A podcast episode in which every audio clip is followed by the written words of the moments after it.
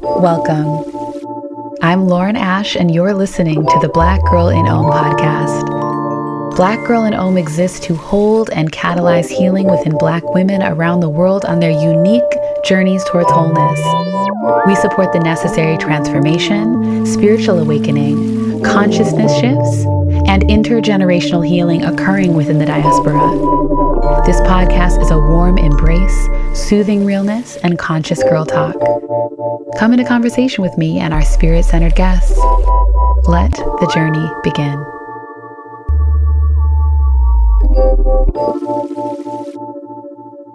Hey, y'all. Hey, community. I want you to close your eyes and just picture a sisterhood that's filled with thousands of journeyers just like you, lifting one another up. Spiritual teachers, thought leaders, wellness practitioners pouring into you with their insights. Open your eyes, and you should probably head over to blackgirlinom.com because we have this community for you. The Circle sources our members with empowering guides, divinely ordained connections, and culturally aligned resources for you as you expand into your most authentic self. I'm so grateful that enrollment is open and it won't be for long, so be sure to head over to blackgirlinom.com and check out The Circle. Hey, y'all. Today's phenomenal episode is unbelievable. This is what I believe going to be a conversation that you have on repeat throughout the rest of this decade.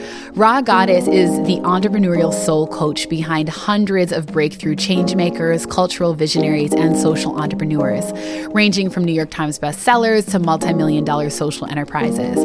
As CEO of Move the Crowd, Ra is galvanizing a movement of 3 million entrepreneurs dedicated to reimagining work as a vehicle for creative expression, financial freedom, and societal transformation.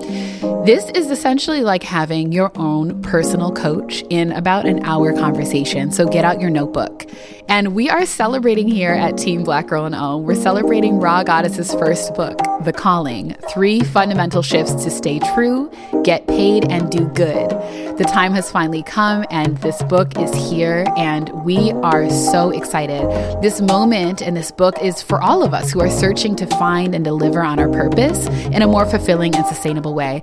Y'all, I get so many messages from you all about finding your purpose, knowing who you are supposed to be in this world, understanding how to build your passions and to expand on your curiosities and to deepen into what it is that you are here on this planet to do.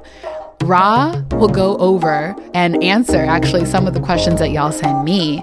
And she will also address the challenges that often get in the way of making the move towards your calling and how you can overcome them, while also giving you a peek into her personal journey.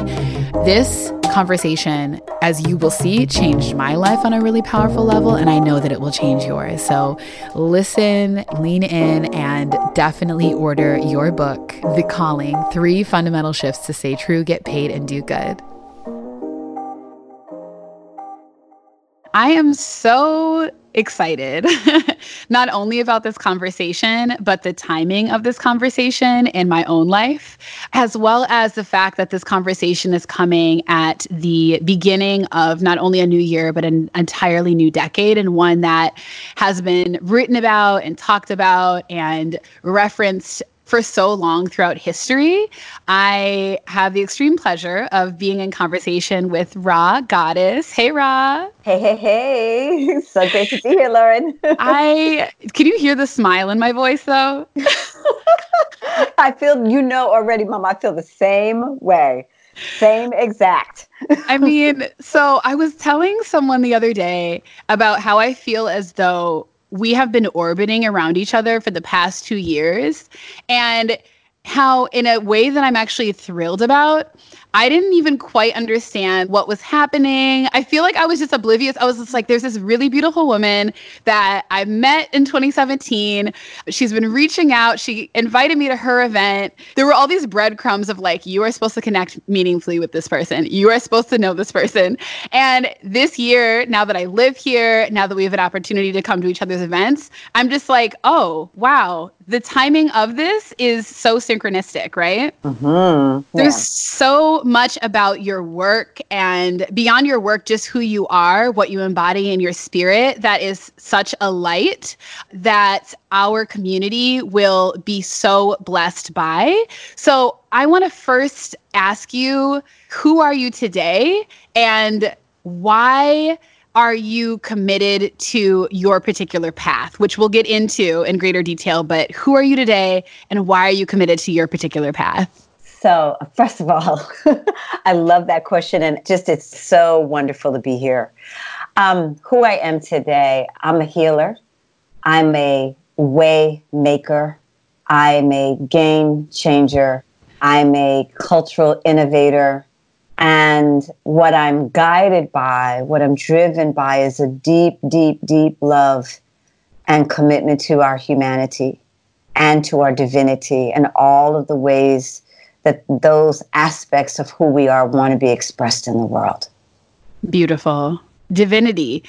When I came to your beautiful gathering within the first week of this new decade, I saw that. You sitting on the slightly elevated stage. It was like you were floating, and I just saw you channeling the whole time. You know, I don't really think you were looking at any notes. You weren't, not that that would have been a bad thing if you were, right? But like you from beginning to end were just in the flow, I feel, of what source of what spirit was speaking through you. And it was so crystal clear that you're a woman who's rooted in her power and from that place are so able to be a source of awakening in all of us. So, I want to get into something that I know is going to be the heart of our conversation today, which is your roadmap on what you call the calling. Your book is coming out this month, January 2020. I have to say that as I say this, it's 242. So there we go. Magic. Um, but your book, The Calling Three Fundamental Shifts to Stay True, Get Paid, and Do Good, which I have an advanced copy of, so I feel special, is out. And from what I know, books take time. And not only time, it took you living life to birth this book, right? So let's yeah. talk about the process behind this book and the life that you had to live to be able to birth this into the world. Ooh, well, I mean, you know, yes. And I think for all of us who know that we have a book, at least one book in us, you know, it's often about the road that we travel and the hard earned wisdom we gain through traveling that road that gives us kind of what there is to teach, right? Mm. you know, we, we live what we get called to teach. And for me, this book represents 30 years, you know, over 30 years on the front lines of our humanity and having the privilege and honor to support and create space for leaders in various kinds of contexts and lots of individuals who had no idea that they were leaders or that they were leading in the context of their lives and their work. But the intention of the book is to really give people a roadmap, like a no kidding. How do you find your calling? And how do you answer your calling in a way that is both profitable and deeply, deeply impactful for our society and our world? I love the nuance between those questions. How do you find your calling? And then how do you answer it? Because I can personally admit that I'm still, despite what it may look externally, right? I'm still in that space where I'm figuring out how do I best answer the call on my life. Yeah. And cultivating, I think, an acceptance around that because it's okay to not know. But thanks to you, I have greater support around that process. I also really appreciate what you said around lots of folk don't really know that they are leaders or that they're leading. And it gets me to think about some people who are perhaps in the public eye or who are in a leadership role of some kind, but who kind of deny this role of being a role model. Like I never asked to be a role model. I never asked to like be someone who folk look to to be an example. But the fact is that's not always up to us. Hello. I mean, you know, I will tell you, I was a very reluctant leader. And even just in my own story, I came to my purpose literally at gunpoint. And a lot of us have those stories where those incidences where, you know, I, I always joke, and this is sort of one of the last lines in the book where I say, you know, whether it comes as a kiss in the mouth or a kick in the you know what, it's coming. mm-hmm. right? And we don't always have an elegant response. And so I love even your recognition of like you get called and then there's a space between the call and the answer is you know the decision as to whether or not you're going to answer you know what i mean and for some people that yeah. space is five minutes and for other people that space is 50 years and so there's something about how we see ourselves and how we hold ourselves and the degree to which that enables us to even feel like we are worthy mm. sometimes, right? To answer whatever it is that may be calling us or whatever it is that may be those deepest longings of our heart's desire.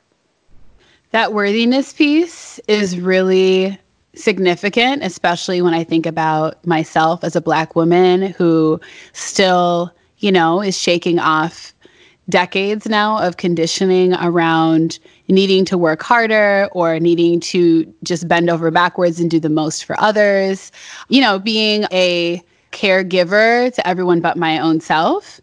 And so then, like, who am I worthy enough to just radically center my own calling and radically center my own calling in a way that, yes, is of service to other people, but it's that feeling of like, I deserve to say yes to all of this and not just a portion of it, right?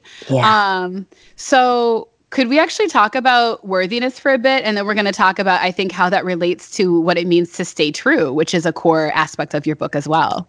Yeah, absolutely. I mean, the book is written to respond to what I call the three main concerns. You know, when anytime I'm in a conversation with anyone around crossing the threshold, into their calling or into their purpose, concerns immediately come up, right? it's just what happens, right? You get inspired.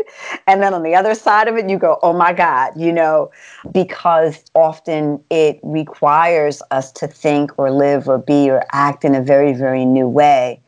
And the first concern that often comes up, Lauren, is who am I? Mm. Who am I to want this? Who am I to deserve this? Who am I to create this? And all of that is rooted in the degree to which we really see the full magnificence of who we are. And often we don't. Mm-hmm. Even the most accomplished and successful people in the world struggle with how they perceive themselves. I mean, I'm just looking around the room over here like, ooh, she talking to me. this is so real. This is so on time. And I love that you said the full magnificence of who we are. You didn't say that we're perfect. And I think that that's maybe what a lot of folks struggle with feeling like we need to be perfect in order to move forward with the call and with our purpose. And to your point of what you mentioned earlier, we live what we get called to teach. And oftentimes, what we live is really challenging, both because of our own woundedness or trauma or imperfections, as well as the things that have happened to us.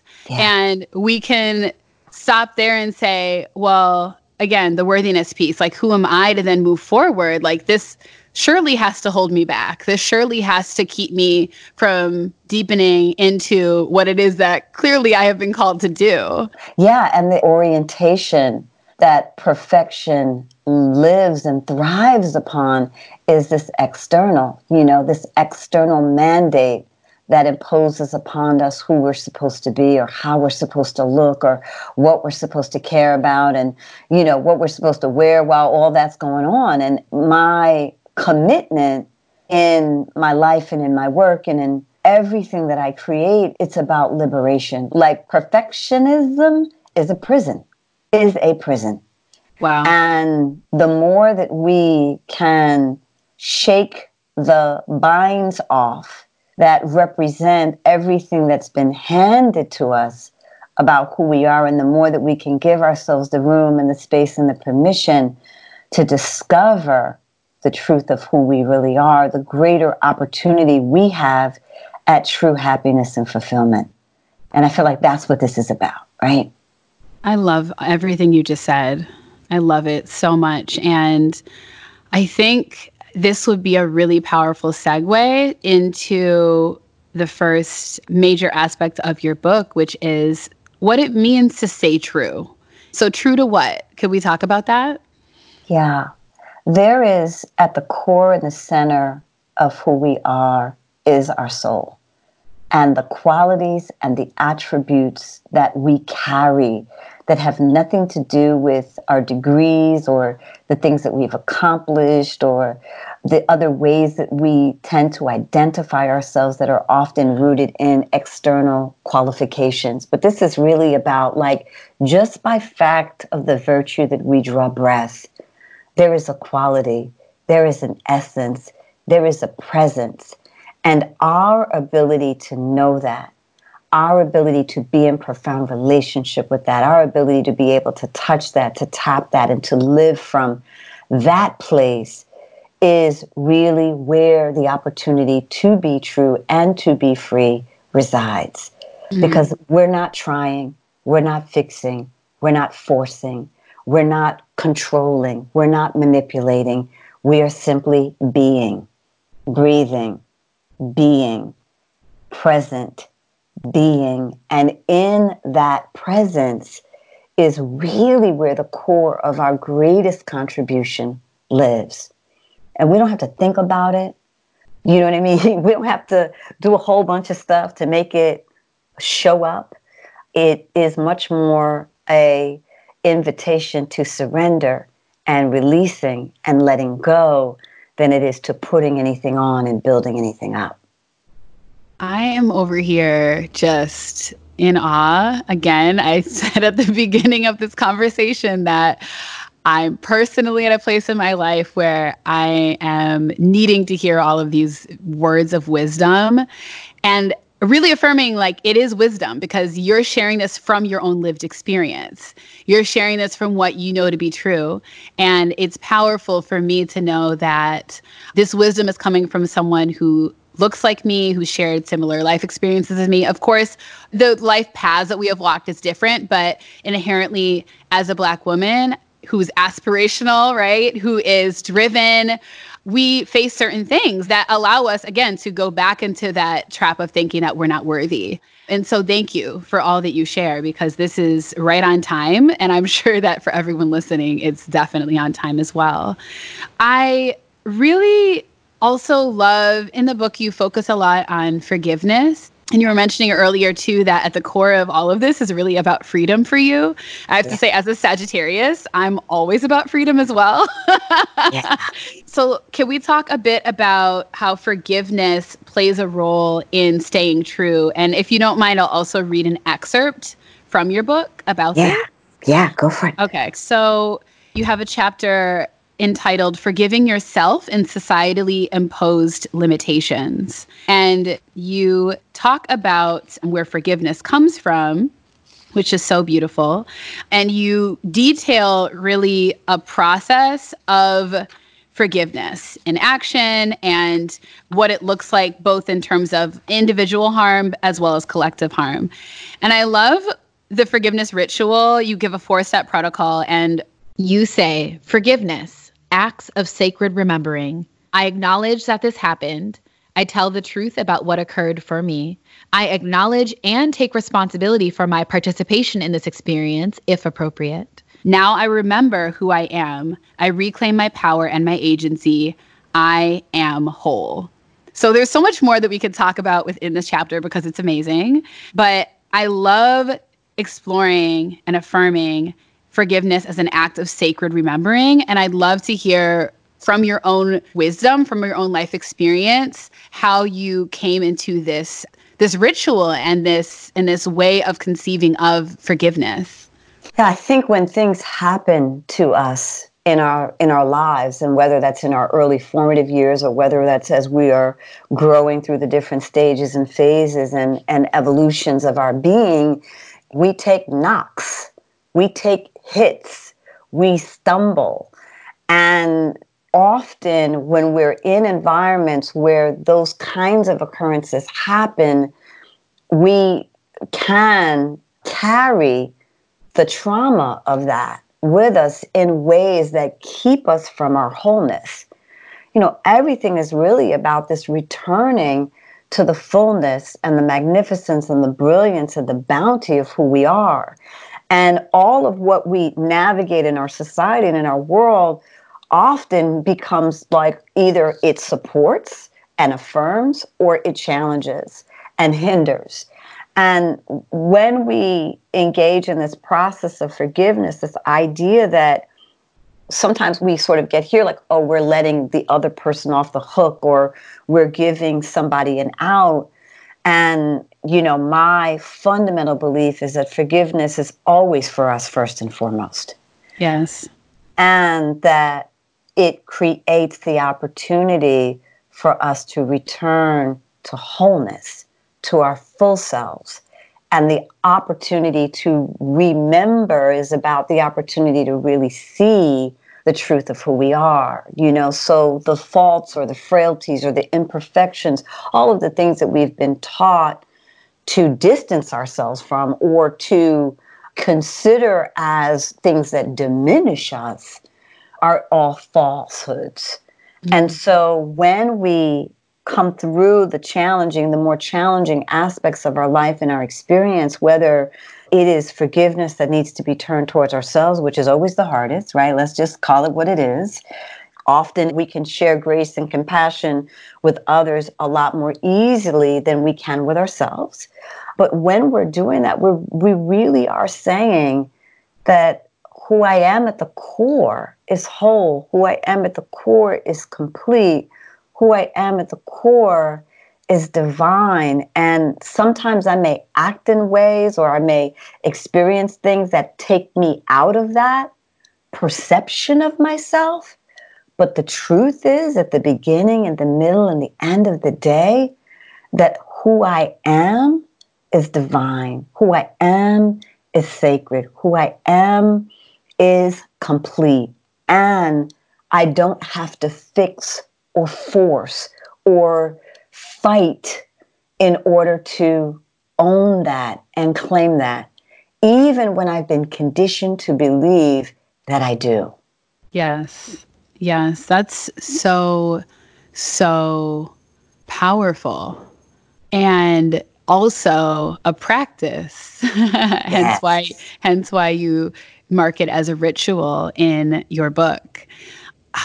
I think because forgiveness relates so much to this idea of freedom. I kind of want to dwell here for a little bit more because our community is very intent on getting free, as am I. I know that you also coach quite a few people. I mean, that's an understatement. You've coached like hundreds of people. And with your book, you know, you're going to be able to more accessibly coach millions of us. But could you perhaps share an example, maybe like a powerful anecdote of what this has looked like in practice, right? I love hearing about this and it resonates so deeply. And then I'm like, ooh, what does this look like, right? Yeah. Yeah. As you know in the book, I shared lots of stories because part of the idea is really for you to see yeah. what does it look like right in the everyday because one thing to sort of share a concept but it's another thing to really understand how it operates in real life and I feel like the luckiest person in the world in the sense that I do get to bear witness to people every day letting go of things that stand in the way of their greatness and their power. And, you know, one of the stories that I share in the book is the story of Gianna, who was a phenomenal woman who came to me in the process of leaving her marriage. And she had been in a situation where her spouse was the quote unquote major breadwinner. And part of the illness of our society is the way that we value roles in the context of family and this sort of assumption that the quote unquote breadwinner carries a particular level of entitlement and power and that that contribution can often trump the other contributions that are made to keep the household whole. And we know that there are people who honor and really get the power of those sacred complementary roles that are so important to holding a home together and building a foundation. And we also know that we have examples of cases where that is not valued and not seen as being just as important in the context of how we value roles mm-hmm. in our mm-hmm. society, right? And in our communities. And she was in a situation where wanting to was sort of transitioning out of a role in academia and really wanting to now forge and create and build her own practice and her own work.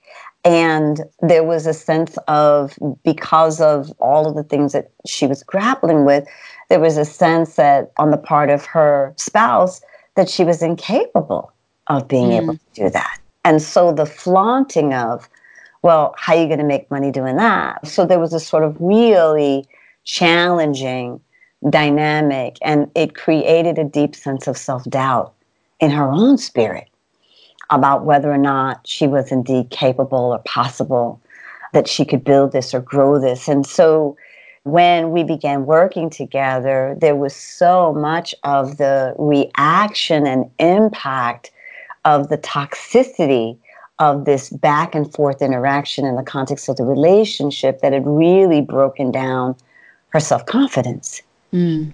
And before we could go to and this often happens, Lauren. Like when I'm in conversation with people, you know, we want to go to the thing. Like I'm trying to launch my thing. Yes. Yes. Praise the Lord. I'm trying to launch my thing.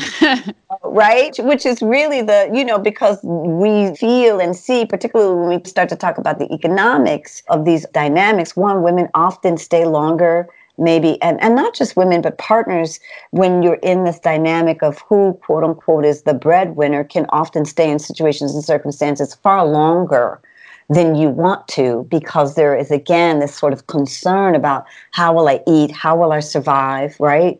How will i make it? But you know she wanted to launch the thing and it was very much out of a reaction to wanting to prove him wrong. Wow and wanting to reclaim a sense of confidence and self worth that was being hung on the thing that she was building, the thing that she was launching, the thing that she was creating. And I had to lovingly say to her, Well, before I get it, I understand, but before we get to all of that, you got to let all of this go. Mm. Because anytime we're building from proving, anytime we're building from reaction, anytime we're coming from that place, the energy is rooted in believing that this external thing will validate, will rescue, will save, will, you know, fill in the blank, redeem us. And anytime we're hanging our self worth on something external, it's a recipe for trouble. Wow. That's all that needs to be said about that. I think that that anecdote that you shared too, so many of us can relate in one area or another in our lives. As you were talking, I was like, okay, okay. And then it hit me an area in my life right now where this is true for me. And it makes it even more apparent why there have been seeming delays with this project mm-hmm. because I needed to get my energy in alignment with what is a pure and energetically sound reason for me launching this thing. And it's not that it's like wholly impure, right? But it's that it's been muddled a bit. And so thank you for gifting me with that awakening right now because I really needed that.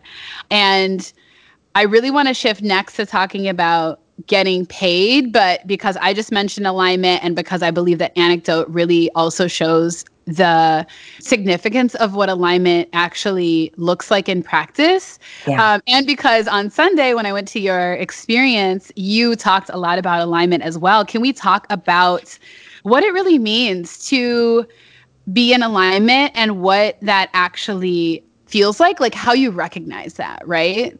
Yeah. Yeah. So much to your point, the work gets easier.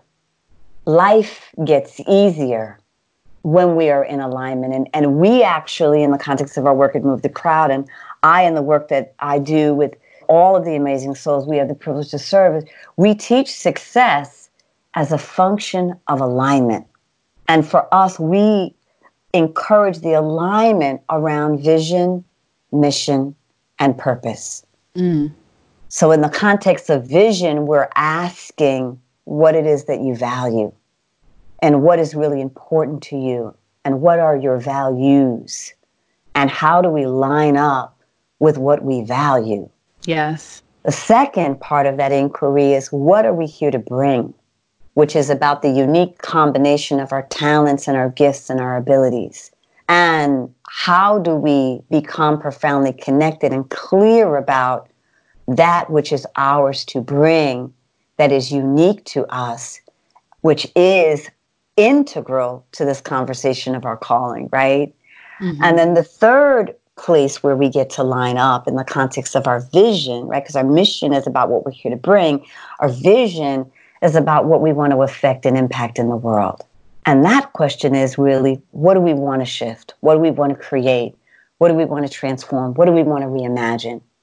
And our opportunity to line up with those aspects of our expression are the things that then open the way and create the context for magnetizing those things that align with our deepest aspirations and our greatest longings, as well as our highest expression, our truest expression, and our greatest contribution.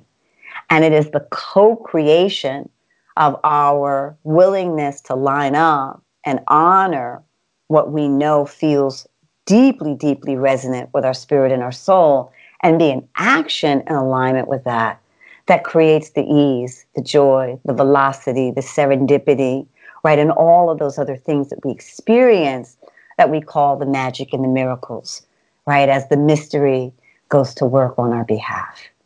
Ooh, okay, Ra. Okay. Um, this is so profound. Like I am having like a full body response to all of this. Earlier, I was going to say earlier this year, but we're only 9 days in. Earlier like a few months ago in 2019, I realized that I needed to define my own meaning of what happiness meant for me. Yeah. And the way that I defined it was happiness is the feel good emotions that result from being in alignment. Because as you know, you don't always actually feel good when you're in alignment because sometimes you're honoring what's in alignment and that's not necessarily pleasing to like your ego or your earthly self, but you know that it's necessary for your highest self, you know? So a lot of what you just said really resonated with me because you were talking about being in action with our values, ensuring that we're living up to what it is that we're here to do, like all of that. And wow. I'm just like in awe because this is just so profound and on time again. In terms of the second, I guess, big idea behind what you really highlight in your book that I think a lot of us are really excited about because everyone wants it, you talk yeah. about getting paid. mm-hmm. Yes, ma'am. So, you know, we talked about concern number one being who am I? You know, concern number two is how am I going to eat? and we all want to eat. Do this. Yes. How am I going to eat and do this? This is nice over here, but people pay me checks. People write me checks over there to yes. do these other things that may not necessarily be my car, my calling or my purpose. And so this idea of our ability to truly realize profound profitability when we're in alignment is part of the invitation to redefining success.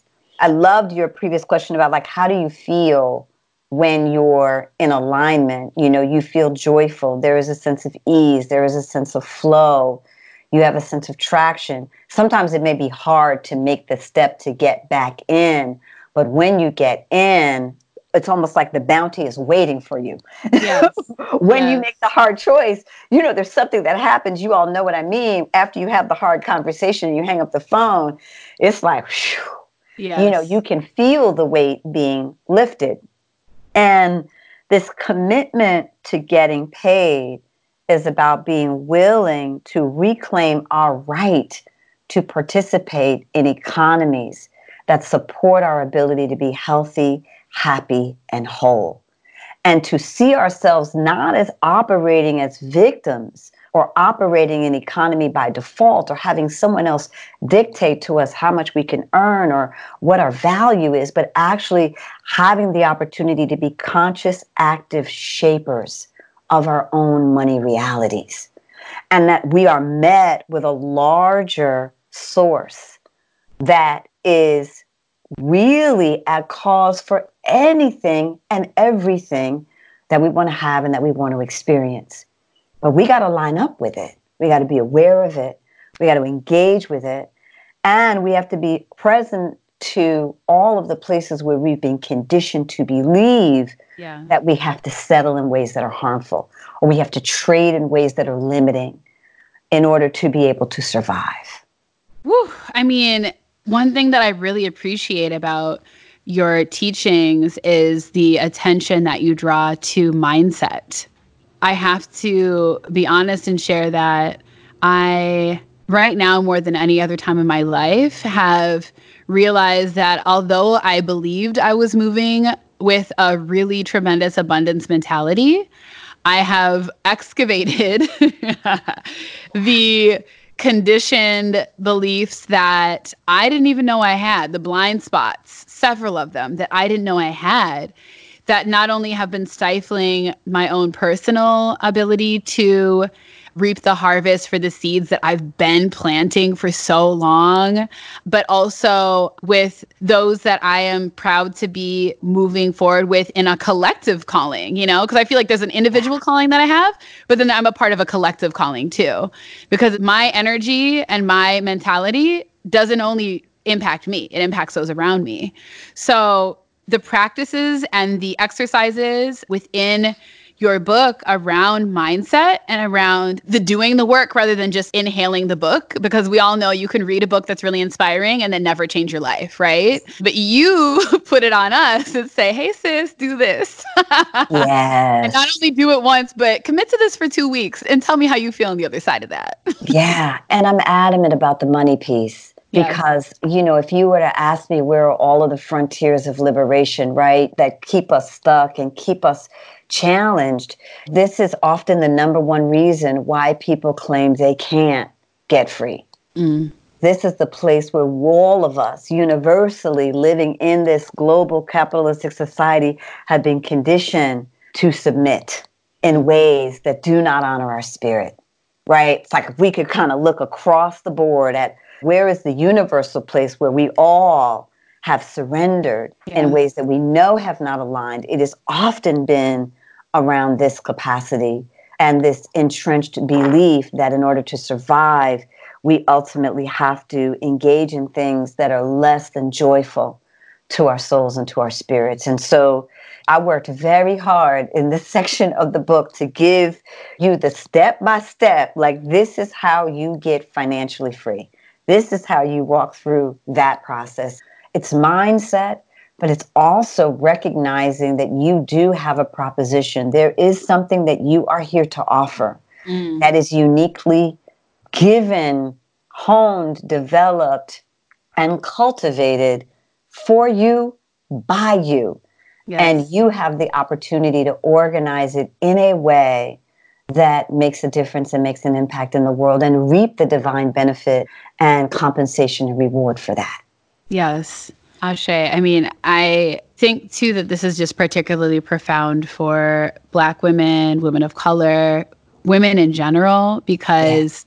We are oftentimes fed this myth that it's just normal, it's just expected that we're earning less than men. And so whether we're in the entrepreneurial space or, you know, working a more traditional job and on a more traditional career path, that is I think something that we have to excavate from our consciousness and say, no, I'm not going to allow myself to settle for something less only because that is the cultural norm. Yes. Since moving to LA, I've been so inspired because I've met so many powerful entrepreneurial women who are making hella money. And not just that, they're doing what they love. Yeah. And it's inspired me because I came out of four ish years in Chicago where I started my entrepreneurial path. And I realized moving here that there are many ways that I have seen myself as still stuck in the past of starting something from scratch, starting something really grassroots, starting something like with this kind of scrappy, I can do a lot with like very little mentality. Yeah. And I'm now in this place that mirrors back to me anything is possible. Resources are endless. Abundance is here. What do you want? Actually, responding to the universe when it asks me, What do you want? rather than being like, uh, I'll have a little bit of this, I'll have a little bit of that, you know?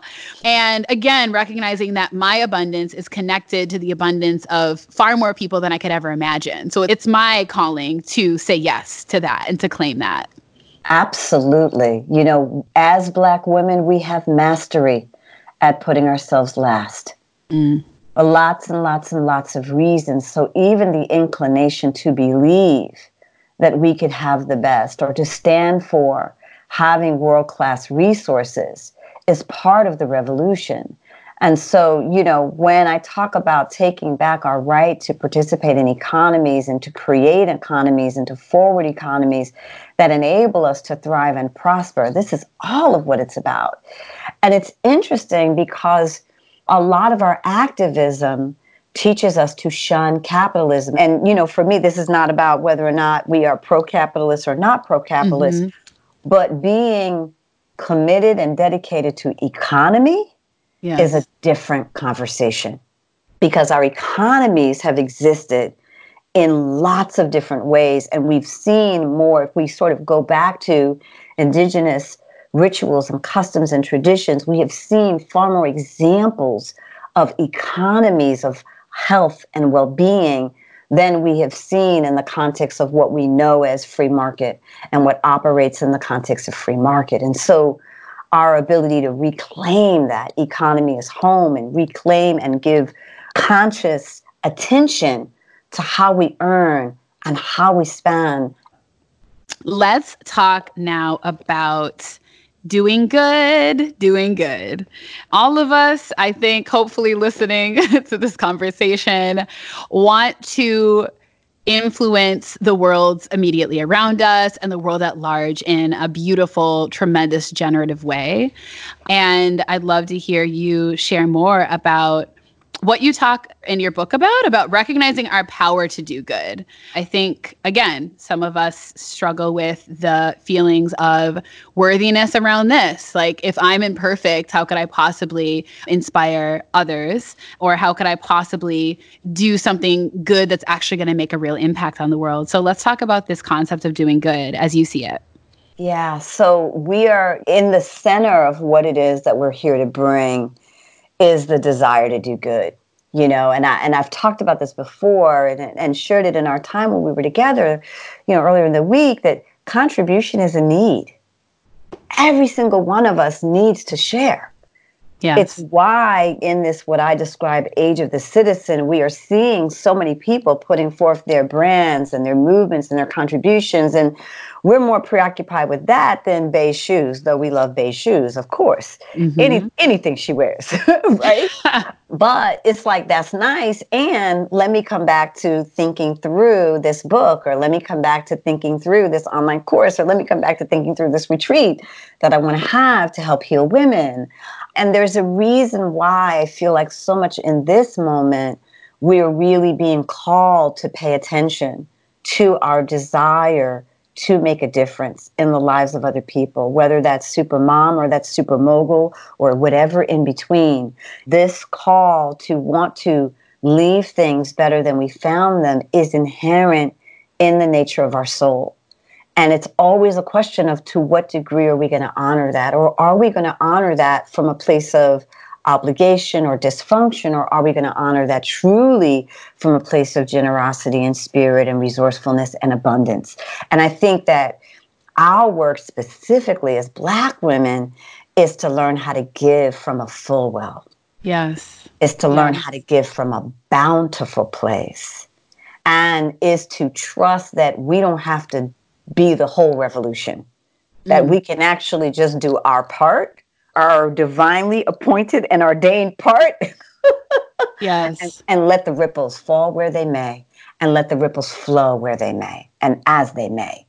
And so, in this part of the book, it's really inviting every single one of us to architect our own path and to find where is the highest and best use of us mm. and how do we create the highest and best leverage for impact when we are joyful, when we are bountiful, when we are replenished, when we are restored, and being able to give and deliver to the world from that place so that we're being fed in the contribution just as much as we are feeding.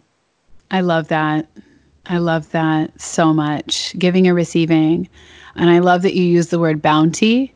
I remember this weekend you talked about 2019 being the year that centered on healing and leaning into our bounty, and that 2020 embodies courageous sharing and that immediately gets me to think about vulnerability, how vulnerable it is to be able to name, I am abundance. I am abundant. And, you know, when I say abundance, I am referring to it in all the ways. So it's like an abundance of wisdom from our healing journeys, you know, there is something to be said for once you've processed something, sharing that with others as a means of healing for others and as a means of teaching and resource and wisdom, which is what you do throughout this book.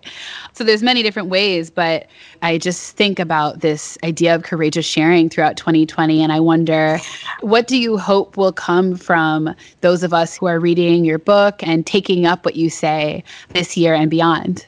I mean, 2020 is the year to be seen We've been talking about 2020 vision, 2020 clarity. 2020 is also a year of focus.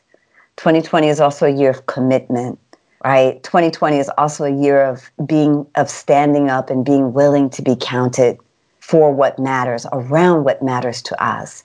And so, my hope for all of you, not only this year, but just in leaning into this decade, because remember, this is the foundation we're building the foundation this year of really the next 20 years, quite frankly, right? Because the next sort of dawning new era is being called into being in 2040.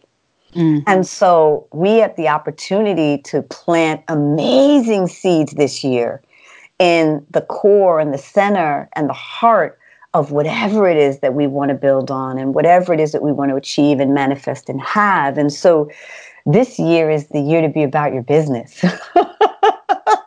Ashe. Key word your. Not about, theirs. You feel what I mean?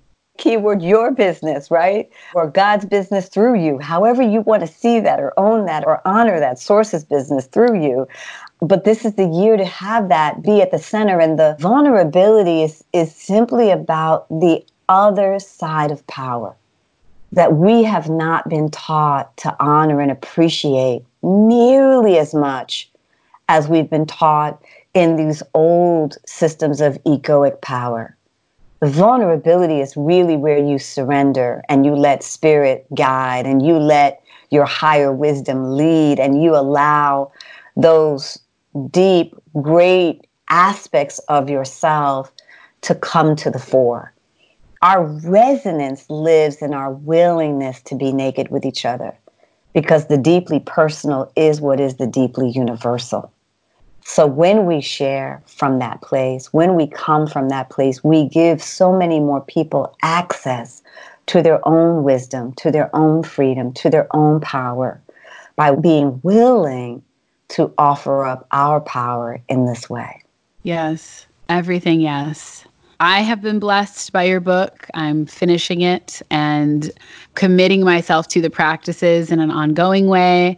I know that so many more people will be blessed by it as well. And I'd love to just give you the opportunity to share any final words that you think need to be heard, need to be received by our community you know, I was in a recent conversation with someone and they said to me, you know, wow, like you held nothing back in this book.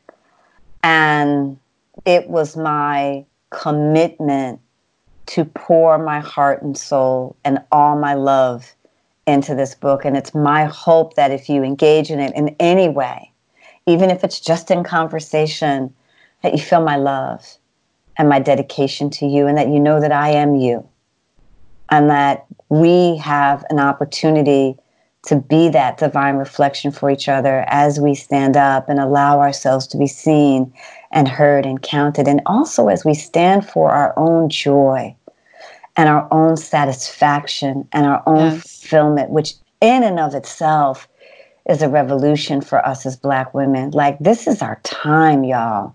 Yes. This is our time. I wrote this book for you. I want you to really know that. The rest of the world will benefit and prosper. Ashe. But this one, you all, is for you. Yes.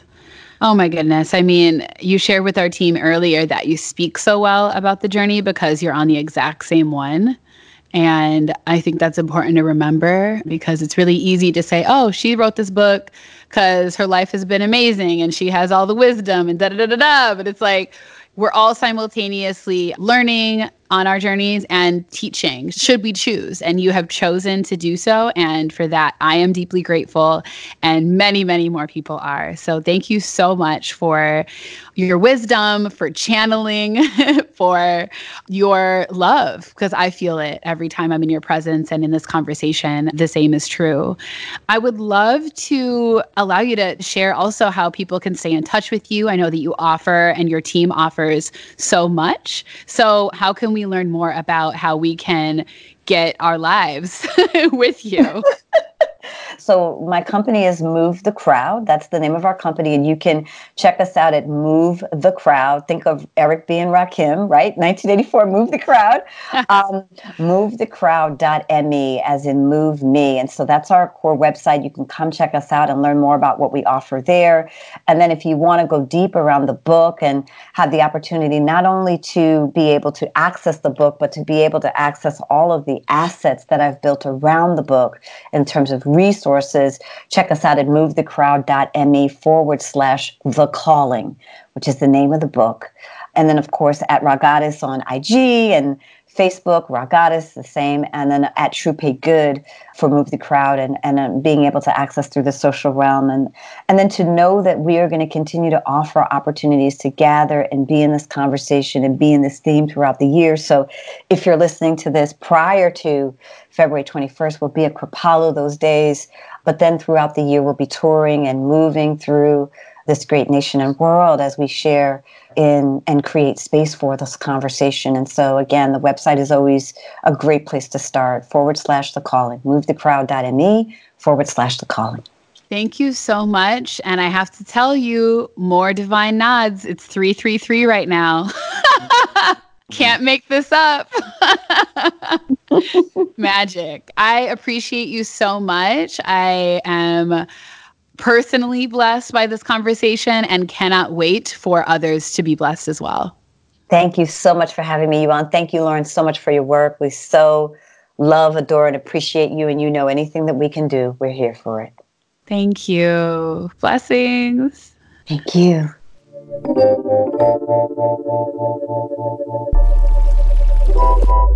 I affirm that you discover this conversation in divine time and that you'll activate any of the insights that resonated with you powerfully moving forward. Now, at Black Girl in Om, we're all about gratitude, so special thanks to our audio engineer, India Jordan, for adding your magic, Khalid B for your original music, Valerie Titus Glover and Rosalind Davis for your support in the production of this episode, and thank you. Yes, you, for listening to the show. Y'all, Black Girl in Om is here for you. We're actively rewriting the narrative of what well being looks like to ourselves and in our communities. To get more involved and to learn more about us, head to blackgirlinom.com and join our newsletter while you're at it. If you do, you'll get an exclusive and free download of a meditation led by yours truly for Black women and girls everywhere. Are you also deepening into your journey of wholeness and healing with us on social? Follow us at Black Girl in Om on Instagram, Twitter, and Facebook. What we're about here is real sustained impact. If you're influenced by something that you heard on our podcast and want to support, you can make a contribution today by heading to blackgirlinom.com slash support. All right, y'all, breathe easy.